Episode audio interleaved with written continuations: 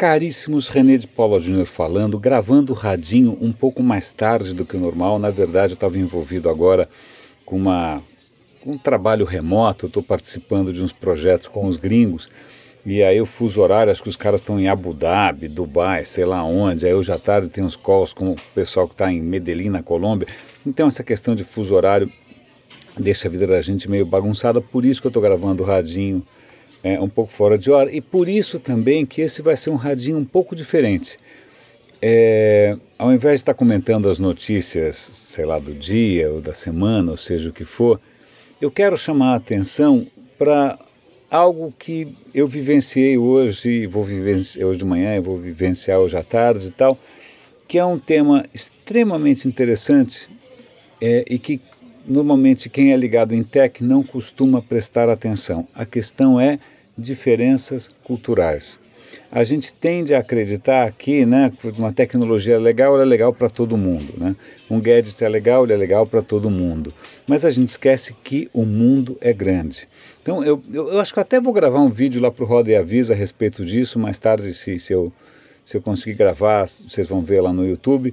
Mas eu vou contar uma história rápida aqui. Alguns anos atrás, 2010, talvez 2009, quando o Facebook estava no comecinho, o Mark Zuckerberg, o próprio fundador, o dono daquela história, veio para o Brasil e fez um evento aqui perto de casa, inclusive.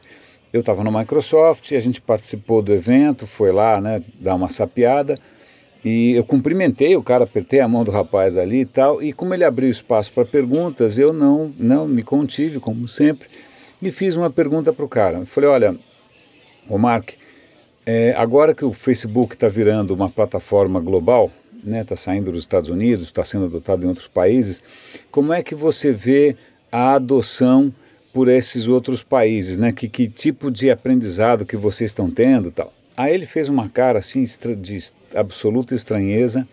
Aí ele me perguntou, não entendi, como assim? Aí eu falei, olha, eu estou hoje na Microsoft, mas eu já trabalhei no Yahoo, na parte de produtos e eu sei que quando você coloca um produto no ar, cada cultura se apropria de uma determinada maneira. Cada cultura se apropria a sua imagem e semelhança. A gente nunca sabe como um determinado país ou cultura ou grupo social vai usar alguma coisa que a gente colocou no ar.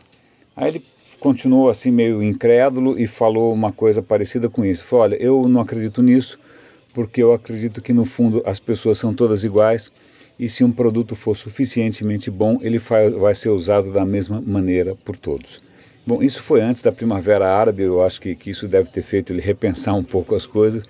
E eu acho que tenho certeza que ele também amadureceu bastante. Ele era muito novo, americano, americano tende a achar que o mundo inteiro né, come hot dog. Né, é, sei lá, os americanos têm uma certa diferença com essa questão, um, certa, um certo problema com essa questão de nuances culturais. Né?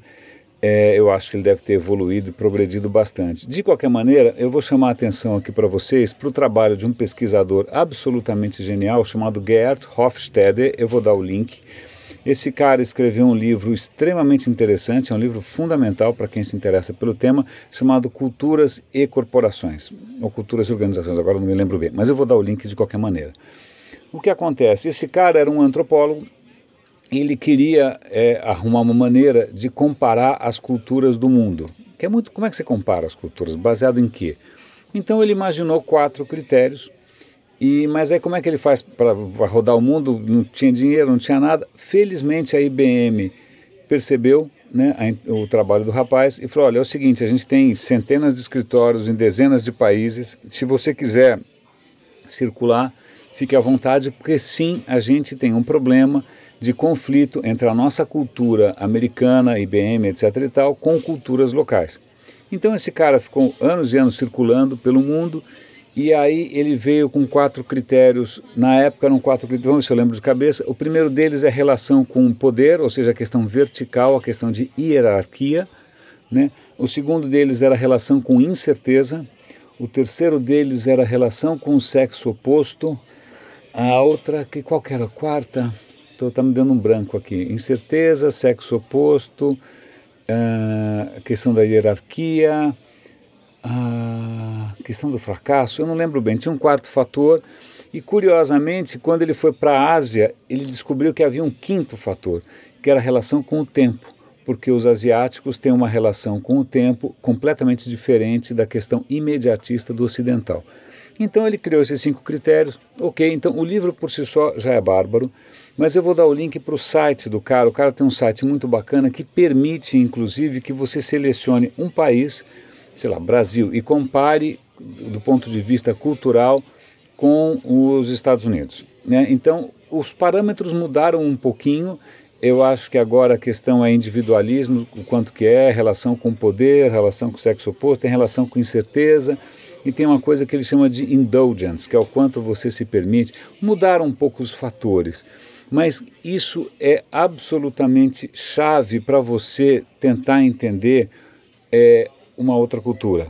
Por exemplo, estou num projeto agora na Colômbia, e se você compara a Colômbia com os Estados Unidos, você vai perceber que o nível de individualismo americano é inúmeras vezes maior do que o da Colômbia. Ao mesmo tempo, os colombianos têm uma relação com a incerteza é completamente diferente dos americanos. Então, só para a gente ver que provavelmente o que funciona num lugar não vai funcionar do mesmo jeito em outro. Então, fica a dica. Esse, esse site do Gert Hofstede, eu vou dar o link aqui. É, ele vai ser um, uma porta de entrada. Espero que vocês se interessem pelo livro, leiam o livro também é, e que isso enriqueça daqui para frente não só o trabalho de vocês, mas a maneira como vocês se relacionam com outras culturas. Eu só tenho uma coisa a dizer: o mundo é grande. Grande abraço, René de Paula Júnior falando aqui no Radinho de Pilha e até amanhã.